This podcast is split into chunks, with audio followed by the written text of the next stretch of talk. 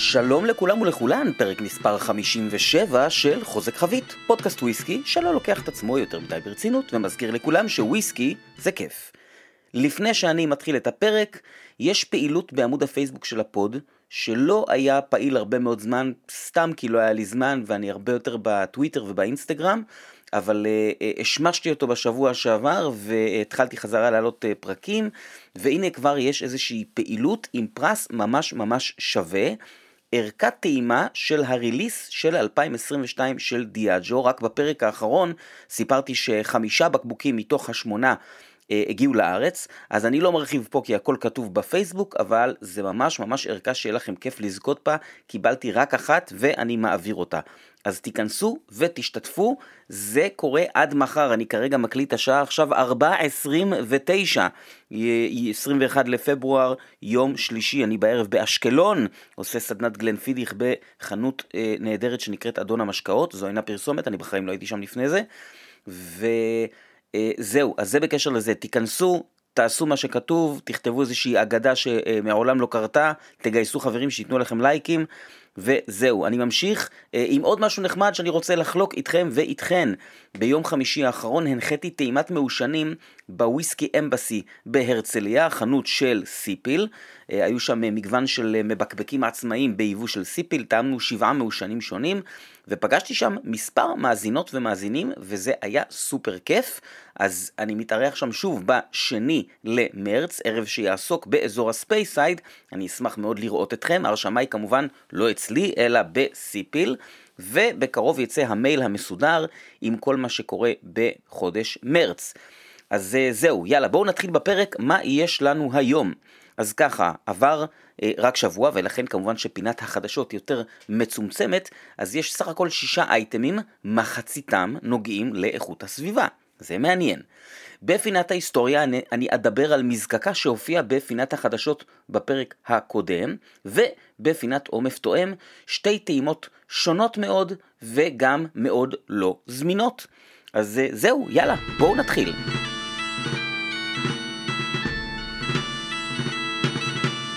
היום בפינת החדשות, כאמור שישה אייטמים, ואני מתחיל עם בלנדד מלטים חדשים עם שמות מעניינים. קבוצת לוך לומונד משיקה ליין חדש של בלנדד מלטים בשם Noble Rebel, המורד האציל, שזה נשמע כמו עוד סרט מ Star Wars, כן? סרט המשך ל Star Wars כלשהו, פרק מספר 4000. אה, וההשקה בעצם כוללת שלושה blended malt ים, הם כולם מבוקבקים ב-46% אלכוהול, והם גם כולם כוללים וויסקי משתי המזקקות של Loch Lomond Group, Loch Lomond כמובן, מדרום מערב ההיילנד ו Glen Scotia מקמבלטאון. בנוסף יש שם וויסקי ממזקקות נוספות. אז ככה, ה blended malt הראשון ב range הזה נקרא Orchard Outburst, אוקיי? Orchard Outburst. התפרצות הבוסתן, שאני מוכן להישבע שראיתי סרט כזה עם ברוס וויליס או The Rock, והוא אה, כולל וויסקי שזוקק מווש שעבר תסיסה עם שמרי יין, אה, שרדונה ליתר דיוק, וזה משהו שכבר ראינו בעבר מ Loch Lomond, זה אמור לתת אקסטרה פירותיות. השני ב range הזה נקרא Smoke Symphony, שהוא כמובן מעושן והוא עובר finish בחביות ריוחה. אם הוא יהיה מוצלח כמו ה Ledaig Sinclair Series, זה לדעתי הולך להיות להיט. והשלישי נקרא Hazelnut Harmony, אוקיי? Hazelnut Harmony. הרמוניית אגוזי הלוז. עכשיו זה נשמע כמו משהו שיכול היה להיות ביטוי בסדרת ה Harmony של Macallan אם הם אה, היו מיישנים בחביות אה, שרי אמונטיאדו. בכל אופן, אה, הוא עובר finish בחביות מאלון אמריקאי אה, כלויות. אז ההשקה של הכיף הזה תהיה בתחילת מרץ, והמחיר לצרכן צפוי להיות כ-40 פאונד. כחובב של שתי המזקקות הללו, גם Loch Lomond וגם Glen Scotia, אני מקווה שזה יגיע לארץ. אני עובר הלאה לאייטם נוסף, מלטטת הענק סימפסונס, שהיא חברה פרטית, היא לא שייכת לאיזה תאגיד אלכוהול, ומי שעוקב אחריי ברשתות החברתיות ראה לפני שלושה חודשים כשהייתי בביקור בבלוויני, אז ראיתם תמונות של משאית של סימפסונס פורקת שעורה בבלוויני לתוך מין סיילו תת-קרקעי כזה. אז הם הודיעו שהם קיבלו אישורים מהמועצה האזורית מורי שבספייסייד לפתיחה של מלטטה חדשה בפאתי רופס, אוקיי? זאת אומרת במין אזור תעשייה כזה של העיר רופס, שאתם בטח מכירים מהשם Glenrothes, שזה אחלה וויסקי. אז אה, המלטטה החדשה תשתמש בשעורה מקומית בלבד, מאיזושהי מין, נקרא לזה אגודה חקלאית שהיא חלק מהחברה הזאת של Simpsons, והיא תהיה בנויה כמובן לפי עקרונות של קיימות, והיא צפויה ללטט 85 אלף טון שעורה בשנה, בעיקר ללקוחות מקומיים מאזור הספייסייד. אני עובר לחדשות סביבתיות מספר 1, אנחנו נוסעים עכשיו לאירלנד, Irish Distillers, שהיא למעשה זרוע הוויסקי האירי של Pernod Ricard, Pernod Ricard זה תאגיד האלכוהול השני בגודלו בעולם אחרי Diageo, ו Irish Distillers היא בעצם מין אה, אגודה כזו של מספר ברנדים של וויסקי, שכנראה הידוע ביותר שאתם מכירים משם הוא Jameson, אבל יש שם עוד כל מיני, כמו למשל Redbreast ו Midleton. אז היא בעצם מודיעה שהיא מתחילה במהלך לשינוי בכל ה packaging, האריזות של הוויסקי שהיא מייצרת. המהלך הזה כולל ויתור מוחלט על האריזה בליינים מסוימים של וויסקי, כנראה נקרא לזה פשוטים יותר. ולמעבר ממארזים לא מתכלים או לא כל כך סביבתיים לכאלה שכן, אה, לדוגמה כנראה שמארזי עץ של הוויסקים היותר גבוהים שלהם, Midleton ים יקרים כאלה, או ה Redbreast ים כמו Cask of Dreams וכאלה, הם יעברו לאריזות מחומרים מתכלים. אז בכל אופן, כל המהלך הזה צפוי להיות מושלם עד שנת 2025. אנחנו רואים את הדבר הזה יותר ויותר, אני חושב שהראשונים שעשו את זה וגם תקשרו את זה מאוד מאוד נכון ויפה, היו ברוכלדי, לא מפתיע שברוכלדי עושה דברים מגניב וקודם. אני עובר הלאה. אה, חדשות סביבתיות מספר 2 זה סתם משהו נורא נורא מגניב. אה, גלן גוין שמשתפת פעולה כבר 11 שנים עם ארגון בשם WWT שזה Wild Fall and Wetland Trust, כבר נתתי פעם אייטם על משהו שקשור לשיתוף פעולה ביניהם, אז פעם שנייה שאני מביא איזושהי פעילות כזו, אה, אפשר להבין שהאיגוד הזה או הטראסט הזה, הקרן הזאת, בעצם עובדת עם סוגים של אזורים שהם wetlands, כלומר כנראה אזורי מים, נחלים, אגמים, מעיינות וכן הלאה, שהם דואגים אה, להם בכל מיני היבטים, אז בעצם גלן גוין קוראת למתנדבים לבוא ליום התנדבות עם הקרן הזו, ובתמורה הם יזכו לסיור במזקקת גלן גוין ולבקבוק של גלן גוין 15 שנה. זה שווה בהחלט, אם הם גם קונים כרטיס טיסה, אני בטוח שאפשר לארגן משלחת CSFC מכובדת בהחלט. ואני עובר הלאה לאייטם סופר מעניין, אה, ואני מודה למאזין אור הילץ' שהפנה את זה לתשומת ליבי, אתם שמעתם אותו אי שם בנח על NFT כשהדבר הזה היה אה, חם מאוד, אז הוא בא ונתן לנו קצת לא, אז uh, הוא שלח לי קישור לאיזה מין גילוי דעת של ממשלת סקוטלנד, שהוציאה מין מסמך כזה שנוגע לשימוש בכבול. עכשיו, אפשר כנראה לעשות על זה פרק שלם, זאת פינת חדשות, אז אני מנסה לסכם את זה בכמה נקודות כאלה. הם כותבים שם, כשליש משטחה של סקוטלנד הם למעשה peatlands. עכשיו, אני מכיר נתון קצת יותר נמוך, אני הכרתי קצת יותר מ-20%, אז בואו נגיד שאני לא מאמין שכל השליש הזה הם באמת מרבצי כבול עמוקים שאפשר לכרות, אבל כנראה שהם מדברים על אזורים שיש בהם כבול, אזורים שאתם אה, תכף תראו איך אני קושר את זה הלאה למה קורה שם, זה לאו דווקא מרבצי הכבול שאתם מדמיינים מהתמונות. אה, אה, מחוץ לנגיד אה, Laphroaig או Lagavulin לצורך העניין.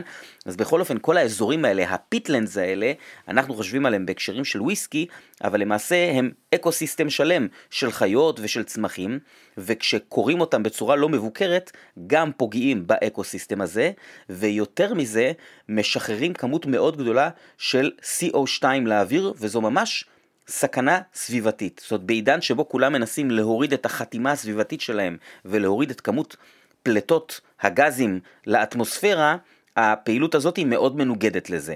אז בשנת 2020 הם יצאו לדרך עם תוכנית בהשקעה של 250 מיליון פאונד לשחזור ושימור של peatlands שנפגעו ונהרסו, וב-13 לפברואר השנה, כלומר ממש לפני שמונה ימים, הם קיבלו החלטה חדשה שתגביל עוד יותר קריאת כבול. עכשיו, מה שהיה מאוד מאוד מעניין, זה שההתייחסות בגילוי הדעת הזה, מבחינת, אה, נקרא לזה, ענף כלכלי, או איזשהו מקום שזכה להתעבר לפשוט לכתוב אה, שמשתמשים בכבול זה לא טוב, אז הם בעיקר התייחסו לכבול לצורכי גינון. לא הייתה שם שום התייחסות לכבול לצורכי ייצור וויסקי. אז האם זה בגלל שבוויסקי משתמשים במעט מאוד כבול בכלל, או ביחס לגינון, אולי תעשיית הכבול לגינון היא כל כך גדולה יותר מתעשיית הוויסקי, אז האמת היא שאני לא יודע, אבל אני מסיק מזה כמובן שהסקוטים לרצינות הולכת וגוברת, ומה שאני עשיתי זה לשלוח מייל למשרד שאחראי על הנושא הזה בממשלת סקוטלנד. שאלתי כמה שאלות, ואפילו הייתי מספיק חצוף כדי להציע שמישהו מהם יתראיין לפודקאסט לפרק ספיישל על כבול בסקוטלנד.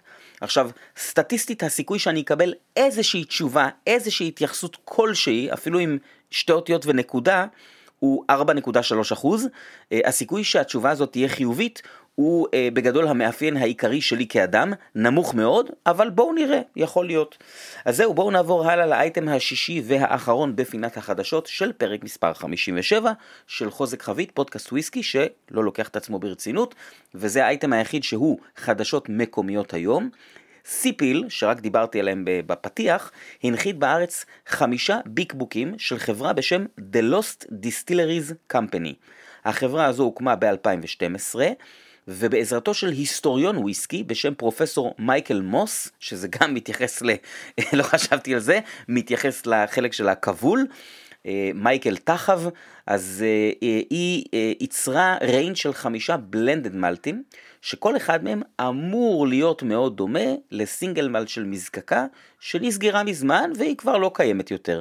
עכשיו כמובן להעביר אין שם באמת נוזל מאותן המזקקות, גם לא חלקית, אלא בכלל לא, זה ניסיון להגיע לטעם מסוים, שהוא, נקרא לזה, אה, כיוונו לטעם הזה לפי ניתוח של כל מיני גורמים אה, שאמורים להיות נכונים, אמורים להכווין לטעם הנכון, לטעם המדויק של איזושהי מזקקה שנסגרה לפני אה, הרבה שנים. אז uh, אני הולך לבטא את חמשת השמות, אני מקווה שאני uh, עושה את זה בצורה נכונה.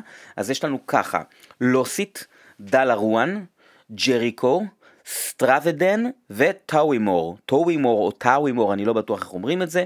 בכל אופן, כל אחד מחמשת השמות האלה הוא blended malt שאמור לחקות נוזל של מזקקת single malt שכבר אינה קיימת.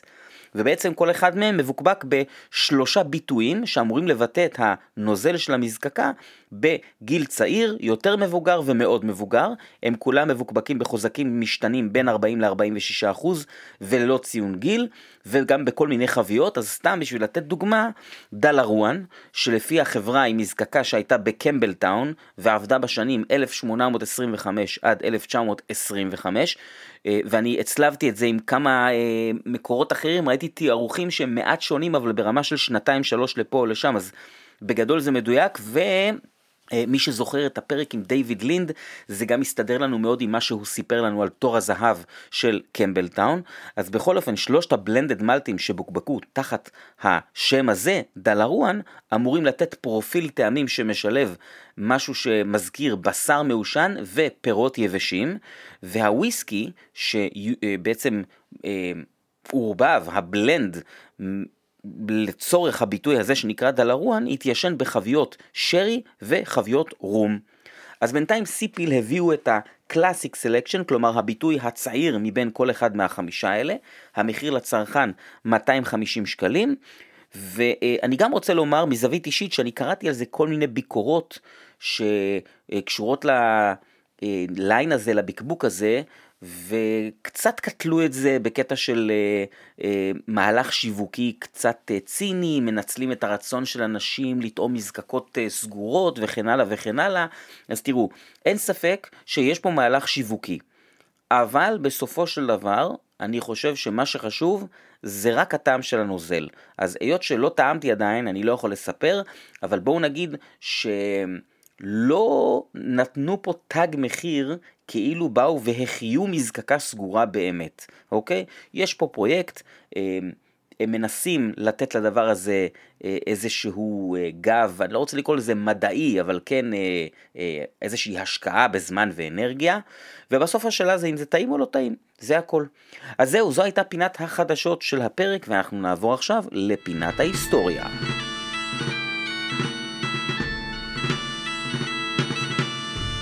היום בפינת ההיסטוריה אני מתחבר לאייטם מפינת החדשות של הפרק הקודם וגם מקיים הבטחה לדבר קצת יותר על מזקקות וברנדים לא סקוטים. ולכן היום אנחנו נוסעים לארצות הברית לבקר את מזקקת וודפורד ריזרב. בפינת החדשות בפרק הקודם אמרתי שהברנד הזה קיים 26 שנים, אבל ההיסטוריה של האתר בו הוא נמצא הולכת הרבה אחורה. באתר בו המזקקה נמצאת, שקרוב לעיירה בשם ורסאי בקנטקי, זיקקו וויסקי כבר בשנת 1812, כאשר מזקק בשם אלייז'ה פפר, או בעברית אליהו הפלפלי, העביר לשם את המזקקה שלו מאתר אחר, בו זיקק וויסקי מתירס כבר מ-1797. נראה שאחת הסיבות העיקריות לבחירת האתר הוא המעיין הקרוב שנקרא גלן קריק, ממנו נובעים מים אשר עוברים מהן סינון טבעי על ידי מרב, מגע רב עם limestone, אבן גיר, שכנראה עושה למים האלה טוב מאוד. בשנות ה-30 של המאה ה-19 נבנה באתר הזה מבנה או בניין חדש, המבנה הזה משמש את המזקקה גם כיום, והוא נחשב לבניין לשימור ורשום כאתר היסטורי לאומי. הם מאוד מאוד גאים בזה, ממש מדגישים את העניין הזה. ובאותה תקופה אה, אלייז'ה פפר, אליהו הפלפלי, אה, נפטר, ובעצם מי שירש אותו זה הבן שלו, אוסקר פפר. אז הוא ירש את המזקקה, וב-1838, כאשר המבנה החדש היה מוכן והמזקקה עברה לתוכו, אוסקר פפר שכר סקוטי בשם ג'יימס קרו כ master distiller. ג'יימס קרו היגר לארצות הברית ב-1820 וכבר עבד במספר מזקקות לפני כן, ואני מוסיף פה כהערה שג'יימס קרו נחשב לדמות חשובה מאוד בקנטקי ובהיסטוריה של ברבן באופן כללי, מכיוון שהשימוש בסאואר מש בתהליך התסיסה מיוחס לו, נראה שהוא היה הראשון שהחל בפרקטיקה הזו בצורה קבועה וקונסיסטנטית כבר ב-1834, ובגדול הצוות הזה של אוסקר פפר וג'יימס קרו נחשבים לשניים מאבות הברבן המודרניים שהכניסו חידושים ומידוע וטכנולוגיה לתהליך הייצור. אוסקר פפר נפטר ב-1867 והמזקקה עברה לבנו ג'יימס שנראה שהיה קצת פחות בענייני וויסקי מאבא ומסבא מכיוון שב... 1878, 11 שנים אחרי זה, הוא מכר את המזקקה. מי שקנה את המזקקה אה, היו צמד אנשים, האחד סוחר יין צרפתי בשם ליאופולד לברו, והשני איש עסקים מקומי מקנטקי בשם ג'יימס גראם. הם שינו את שמה של המזקקה ל- Labrot and Graham Distillery, והמזקקה עבדה באופן רציף עד תקופת היובש בעצם עד 1920, ושבה לעבוד אחרי שחוק היובש בוטל, כשב-1941 המזקקה נמכרה לחברה בשם בראון פורמן. בראון פורמן המשיכה להפעיל את המזקקה תחת אותו השם, לברו אנד גראם דיסטילרי, אבל הרומן הזה לא האריך ימים, ו-78 המזקקה הושבתה, כנראה מכיוון שהחברה הזו הייתה קצת עסוקה מדי לארבע מזקקות, היו להם שלוש מזקקות נוספות שעבדו היטב, המזקקות האלה עדיין קיימות ושייכות לבראון פורמן. אולד פורסטר דיסטילרי, בראון פורמן דיסטילרי, ועוד מזקקה קטנה, אה, פחות מוכרת, לא יודע אם אתם אה, אולי תזהו את השם, היא נקראת ג'ק דניאלס. בראון פורמן פירקו את המזקקה ומכרו את המבנים שלה ב-1971 לאיזשהו חקלאי מקומי, אבל ב-1993 הם רכשו את המבנים חזרה והשקיעו בשיפוץ מסיבי והקמת מזקקה חדשה 10 מיליון דולר ובעצם המבנה ההיסטורי הזה של המזקקה אחרי השיפוץ אה, היה מוכן לקבלה של שני סטים של דודי זיקוק בכל סט שלושה דודים, אייריש סטייל. למעשה, רק סט אחד של שלושה דודים הותקן. הסיבה בגינה החליטו ב Brown Forman על ה setup הייחודי והלא אמריקאי הזה של זיקוק דודי ועוד משולש עם דודים שיוצרו בסקוטלנד אבל זיקוק בסגנון אירי הוא בעצם רצון לייצר ברבן עבור השוק העולמי ולא השוק המקומי. כלומר מבחינתם ה brand החדש שלהם, או המזקקה החדשה שלהם, היו מיועדים להתחרות לא במזקקות השכנות להם בקנטקי, או לצורך העניין בטנסי או אינדיאנה או מה שלא יהיה, אלא בשני המשקאות הכי מכובדים שמזוקקים בזיקוק דודי. סינגל מלט סקוטי וקוניאק. לפני שחובבי הוויסקי האירי קופצים, אני רק רוצה להזכיר לכם שבאמצע שנות ה-90 היה מעט מאוד וויסקי שמיוצר באירלנד, והיא לא באמת הייתה איזושהי תעשייה שצריך להתחשב בה כתחרות. אז בכל אופן, יש כאן שילוב שמצד אחד זיקוק דודי, ומצד שני רצון לשמור על איזושהי קלילות שמאפיינת את הוויסקי האמריקאי, ולכן הזיקוק הוא אמנם דודי, אבל משולש ולא כפול. ב-1996 יצא הוויסקי הראשון תחת השם Woodford Reserve Distiller's Select. שמה של המזקקה הפך למזקקת Woodford Reserve רק ב-2003. לאורך השנים הללו ל Woodford היו רק שני master distiller ים. לינקולן הנדרסון היה הראשון, וקריס מוריס החליף אותו בשנת 2003. כפי ששמעתם בפרק הקודם, אליזבת מקול תהיה הבאה בתור. תחת קריס מוריס, ה brand הפך ידוע ומוכר בכל העולם, ובשנת 2021, במרץ 2021, המעגל נסגר והוכרז שסט שני של דודי זיקוק יותקן במקום אותו הכינו עבורם 17 שנים לפני כן. הדבר הזה קרה במהלך שנת 2022, וגם את הדודים הללו, כמו את השלישייה המקורית, ייצרה החברה הסקוטית הכי מוכרת בתחום, פורסייף. עכשיו נעבור לקצת טכני. המשביל של וודפורד ריזרב הוא מה שנקרא High Rye Content Bourbon, כלומר, הוא מורכב ממשביל עם יחסית הרבה שיפון, 72% תירס, 18% שיפון ו-10% שעורה. כמובן, השעורה היא מלטד ברלי. גם השמרים של וודפורד פותחו במיוחד בשביל המזקקה, והתסיסה בוודפורד היא יחסית ארוכה ואורכת בין חמישה לשבעה ימים במטרה לייצר יותר טעמים פירותיים. הזיקוק הראשון, בדוד אשר מכונה ביר סטיל ולא ווש סטיל כמו בסקוטלנד, אז הביר סטיל הזה גודלו 9,500 ליטר. הוא מייצר נוזל בחוזק של 40%, שזה די חזק ל low wines, בסקוטלנד low wines הם לרוב יהיו בין 25 ל-35%, וממש כמו ב wash still, כל הנוזל שנוצר בו עובר הלאה לזיקוק השני. הזיקוק השני נעשה בדוד אשר מכונה high wine still, שזה ממש ממש שם מגניב, ובעצם ב high wine still הזה, בסוף הזיקוק יש רק חיתוך אחד, הם בעצם ממיינים החוצה רק את הזנב, אוקיי? לרוב בסקוטלנד כמובן אנחנו יודעים שיש חיתוך גם של הראש וגם של הזנב, יש שני חיתוכים, אז כאן יש רק אחד. ובעצם הזיקוק בדוד השלישי, שנקרא ספיריט סטיל, שם יש שני חיתוכים ומיוצר ה-new זאת אומרת לוקחים רק את החלק האמצעי, המידל קאט או הלב, החוזק של ה-new של וודפורד ריזרב הוא 78% אלכוהול, והוא מדולל לחוזק של 55% כשהוא נכנס לחביות. לציין ששני הדודים, השני והשלישי, הגודל שלהם זהה, 6,250 ליטרים. נקודה מעניינת בקשר לנושא העישון, בכל המחסנים של וודפורד ריזרב יש בקרת אקלים, אשר שומרת על טמפרטורה די אחידה, לא פחות מ-15 מעלות ולא יותר מ-30 מעלות צלזיוס. זה הטווח שמשחקים בחוז. אה, קריס מוריס אומר שזה הטווח הנכון לעישון. עכשיו, נקודה שהיא חשובה מאוד. המוצרים של Woodford Reserve, בעצם כל הברבן או כל ה brand של Woodford Reserve, מורכב מהתוצרת של שתי מזקקות. גם המזקקה שכרגע שמעתם עליה, ובנוסף לזה גם נוזל אשר מיוצר במזקקת Brown Forman בזיקוק רציף. למעשה כל batch של Woodford Reserve מיוצר מבין 120 ל-140 חביות משתי המזקקות הללו גם יחד, כדי להגיע לטעם הרצוי. ב-2012 המזקקה השיקה עוד ברבן שנקרא Double Oaked, שפשוט פעמיים, בכל פעם בחבית חדשה. הסיבוב השני הוא קצר יחסית, למעשה אפשר לומר שזה finish בחבית חדשה נוספת, בין 6 ל-12 חודשים בחביות שעברו קלייה כבדה ואז חריכה קלה.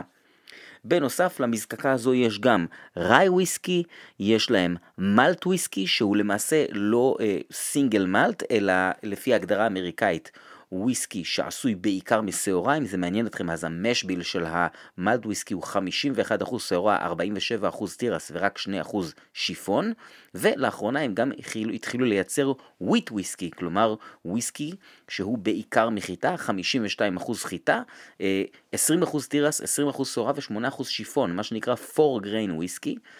וכמובן שיש עוד כל מיני מהדורות מוגבלות למיניהן, כמו למשל ה Master's Collection, או אחד שנשמע לי ממש מגניב, צ'רי ווד סמוקט ברלי.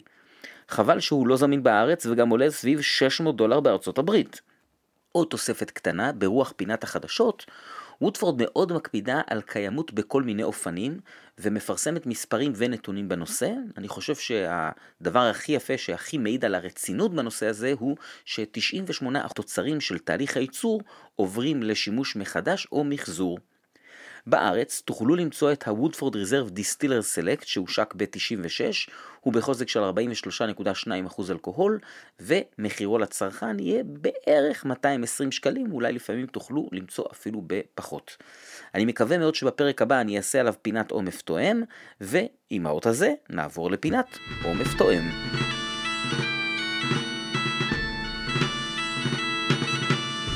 היום בפינת עומר טועם שתי טעימות מאוד לא זמינות, כשאחת מהן הייתה במטרה לאתגר אותי היסטורית, ובואו נראה מה יצא מזה. אני מתחיל עם הטעימה הראשונה שהיא בכלל לא מאתגרת בשום צורה, היא פשוט מעולה. תעודת זהות, בלוויני, The Second Red Rose, מהדורה מסדרת ה Stories של בלוויני, הושקה ב-2021. 21 שנים, finish בחביות יין אדום אוסטרלי מענבי שירז, 48.1% אלכוהול. מחירו לצרכן במעט המקומות בו הוא עדיין זמין, כ-260 פאונד. יש כאן סיפור יפה מאחורי המהדורה הזו שאתם יכולים לקרוא באתר של בלוויני, אני רק אציין שהוא נקרא Second בגלל שכבר הייתה הוצאה של בלוויני בשם בלוויני Rose, יצא בשנת 2008 וויסקי בן 16 בפיני שפורט, יצא גם ב-2009 עוד בלוויני רוז, והמהדורה של 2021 אה, היא ה-Second Red רוז. טעימה ראשונה, האף מבוסם. יש פה שילוב של תפוח ופירות אדומים, אה, משהו שהוא בשל, אבל הוא עדיין עם רעננות וחיות. כלומר, זה לא אה, תפוח מאוד בשל כמו בוויסקי מאוד מבוגר, משהו נשאר פה צעיר ורענן כזה, מאוד מאוזן. אה, וזה באמת אף יוצא מן הכלל, כן? אני יכולתי לרחח את הדבר הזה שעות, והייתי צריך להכריח את עצמי גם לשתות אותו. בכך הדבר הראשון שמרגישים זה מי ורדים, איזה מין מתקתקות כזו, אני זוכר שכשטעמתי אותו במזקקה לפני שלושה חודשים, אה, חלקתי את התובנה הזו עם אה, גרישה, מנהל הבר של מוזיאון הוויסקי, והוא אמר לי שהוא גם כן מרגיש את זה. אז חוץ מהמתקתקות הזו של המי ורדים, יש איזה מין נגיעונת קטנה של חמיצות, ואז פירותיות בלוויני קלאסי, שמתחבר ישר לסיומת עדינה, ארוכה מאוד ויבשה. את חבית היין מרגישים דווקא בעיקר בסיומת ובעיקר על השפתיים עם מין עקצוץ קל כזה. ותשמעו, זה פשוט וויסקי, פשוט וויסקי מדהים, באמת. ואני לא הייתי בטוח שאני רוצה להמתין 20 דקות כדי לראות מה קורה שם, ועשיתי את זה רק בשבילכם, אוקיי? זה בשם המדע, אני לא נהנה. אחרי 20 דקות, האף מקבל יותר מתיקות וממש אפרסקיות על חשבון כל הפירות האדומים. ממש יש לו ריח של אפרסק מתוק. חביות היין אפילו פחות מורגשות, וה-DNA של בלוויני ממש יצא לפרונט. אני בכנות לא בטוח אם זה שיפור, זה בטח לא פחות טוב, כן? זה פשוט שונה, ואני לא יודע להגיד מאיזה אף אני נהנה יותר, לפני ההמתנה או אחרי ההמתנה, הם שניהם היו פשוט נהדרים. האפרסק הזה מגיע גם לפה, אבל פה יש כבר ממש התעצמות של הטעמים. כאילו מרגיש שקודם הוא היה 46% אלכוהול ועכשיו הוא הגיע לחוזק שלו. משהו קצת גדל שם. וזה כמובן לחיוב, זאת אומרת הוא לא נהיה אלכוהולי בצורה לא נעימה, הוא נהיה יותר אלכוהולי וקיבל יותר כוח בצורה מאוד מאוד נעימה, וגם היובש בסיומת שקודם היה רק קצת על השפתיים, ממש תפס את כל הפה, קצת הקצוצים, היא עדיין עדינה והיא מאוד מאוד מאוד ארוכה. שורה תחתונה, בלוויני The Second Red Rose הוא אחד מהבלוויני הטובים ביותר שאני טעמתי. חביות היין עובדות פה פשוט מעולה, והלוואי שהם יוציאו יותר וויסקי ביין אדום, שגם כמובן יהיה נגיש יותר מבחינת מחיר. מי שזוכר את פרק 48, יום uh, בבלוויני, קשקשתי לעצמי וקצת לכם אחרי הביקור שלי שם, טעמתי שם uh, בלוויני בחבית יין אדום uh, שעבר עישון מלא של עשר שנים, זה באמת היה יוצא מן הכלל. אז זהו, אני עובר הלאה לטעימה מספר 2. תעודת זהות מורטלח של המבקבק העצמאי אדלפי, 25 שנה. חבית שרי מספר 4467, זוקק 1993, בוקבק 2018, 56.2% אלכוהול, סך הכל 314 בקבוקים. מחיר לצרכן 235 פאונד כשהוא יצא, היום נמכר באוקשנים סביב 300 פאונד, מה שנקרא בשוק המשני. לפני שאני עובר לרשמים, אני מתחיל בגילוי נאות, אני לא אוהב מורטלח. לא טעמתי המון מורטלחים, אבל אחרי איזה 11, 12, 13 שונים, במגוון של גילאים ומגוון של חוזקים, אה, למשל ה-15 שנה של גורדון מקפיילה, מאוד מאוד מפורסם, שהוא בחוזק די נמוך, אה, וגם אה, שניים מבוגרים של הבוטיקי, שהיו, אה, אחד מהם אני חושב שהוא היה בן 29 אפילו, אז אני יכול לומר די בוודאות, שאני פשוט לא אוהב מורטלח. פשוט לא, משהו לא מסתדר לי עם התזקיק הזה.